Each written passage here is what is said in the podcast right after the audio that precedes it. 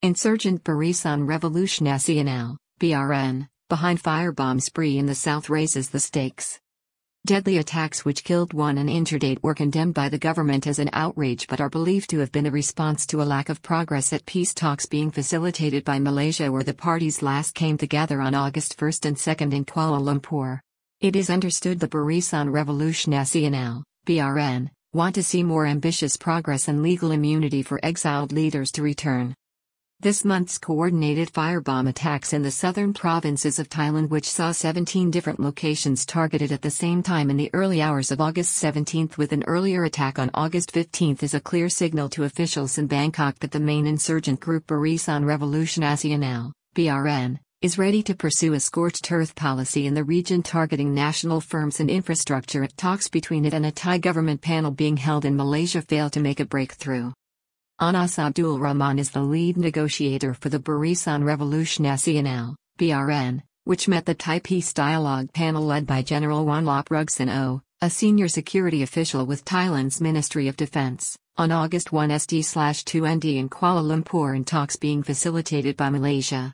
It is understood that a stalemate at those talks and a denied request by the insurgent group to have exiled leaders be allowed return home to Thailand may have been the motivation for the August 17 bombing spree and devastation across three Thai provinces Yala, Pattani and Narathiwat where 17 different locations were targeted with firebombs.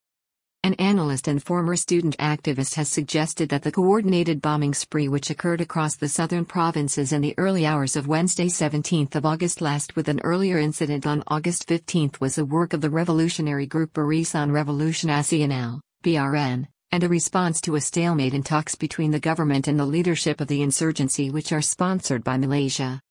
Talks between the kingdom's peace dialogue panel led by General Wanlop Rugsanaoh, a senior security official with Thailand's Ministry of Defense and the Barisan Revolusi Nasional, BRN, took place earlier in August in Kuala Lumpur as part of ongoing negotiations to try to find a way to end the unrest in Thailand's southern provinces, which is a decades old problem going back to 1948 and before that, to the kingdom's annexation of the independent Muslim kingdom of Pattani in 1908 09 and later attempts by the Thai government in Bangkok from the 1940s to introduce Thai administration and customs into the region. Ongoing conflict since 1948, which has seen thousands killed, is now the subject of brokered peace talks. The conflict has seen tens of thousands of lives lost since, with 6,500 killed alone from 2004 to 2015 and 12,000 injured. There are fears that if the conflict is not solved peacefully, the provinces could become a hotbed for Muslim extremism and ideology, especially given the relative economic deprivation of the southern provinces despite ongoing government efforts to promote investment and development of the region. Guerrilla war waged by the Barusi Revolusi. It is understood that at this month's meeting in Malaysia, on August 1 to 2, Thai negotiators sought a truce or suspension of hostilities from August 15 to November 30, which is related to the Buddhist period of Lent, which runs from July 14 to October 10. Barisan Revolusi Nasional, BRN, sought ambitious progress as well as immunity for exiled leaders. However, the Barisan Revolusi Nasional, BRN, which was represented in Kuala Lumpur by Anas Abdul Rahman and two other observers, is understood to have been looking for a more permanent ceasefire and the removal of military positions and defensive dispositions throughout the region, including checkpoints.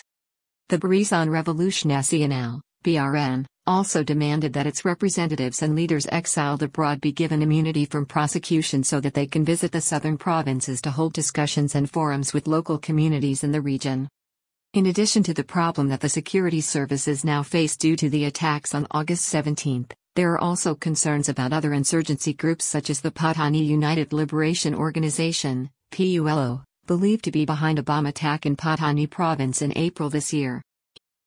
Outrageous and lethal firebomb attack was to vent frustration at the lack of progress in Kuala Lumpur. Mr. Tuwaedaniya Tuwaemaengae is a former member of the Federation of Patani Student and Youth.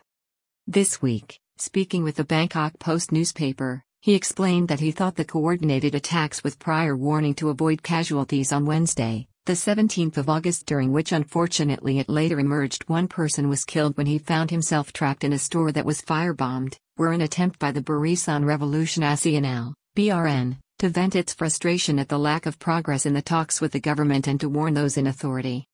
The BRN was putting out the message that it has tried its best to move the peace process along only to run into a brick wall put up by the Thai side, Mr. Tuwaedaniya explained. Talks may be going nowhere, that is what the insurgents fear and why they lashed out this month. He said it was a signal to the government that the talks are not going anywhere and any future fallout because of the breakdown would be something officials in Bangkok must bear responsibility for. With the Thai peace talk team unresponsive to its call, the movement feels it has no choice but resort to violent means to retaliate, he said. The attacks on August 17 targeted 17 different locations in Yala, Patani, and Narathiwat. The attacks saw bombs, planted at 7 Eleven convenience stores at PTT petrol stations and Big C stores, go off while in other instances, attackers left firebombs in stores while giving warnings or used motorbikes to throw incendiary devices while passing across the three southern provinces at the same time. Charred body of 21-year-old victim found in a 7-Eleven store in Narathiwat, failed to get out in time. Later, on the 17th of August, the charred body of 21-year-old Masarich Mama of Sungai Kolok in Narathiwat was found near the fire exit of a 7-Eleven store located at a PTT station in Tampines Mat. It is thought that he had hidden beneath displays while an attacker placed an incendiary device in the store and urged shoppers to flee for their lives. Investigating police surmise that he was unable to open the secondary exit and perished when the fire engulfed the store. His family had filed a missing person report in the aftermath of the fire, but Mr. Masarich's remains were only found as security services began to go through the wreckage looking for clues as part of an investigation ordered to hunt down those responsible. Attacker dressed as a Muslim woman left a bomb on a counter and told shoppers to run for their lives.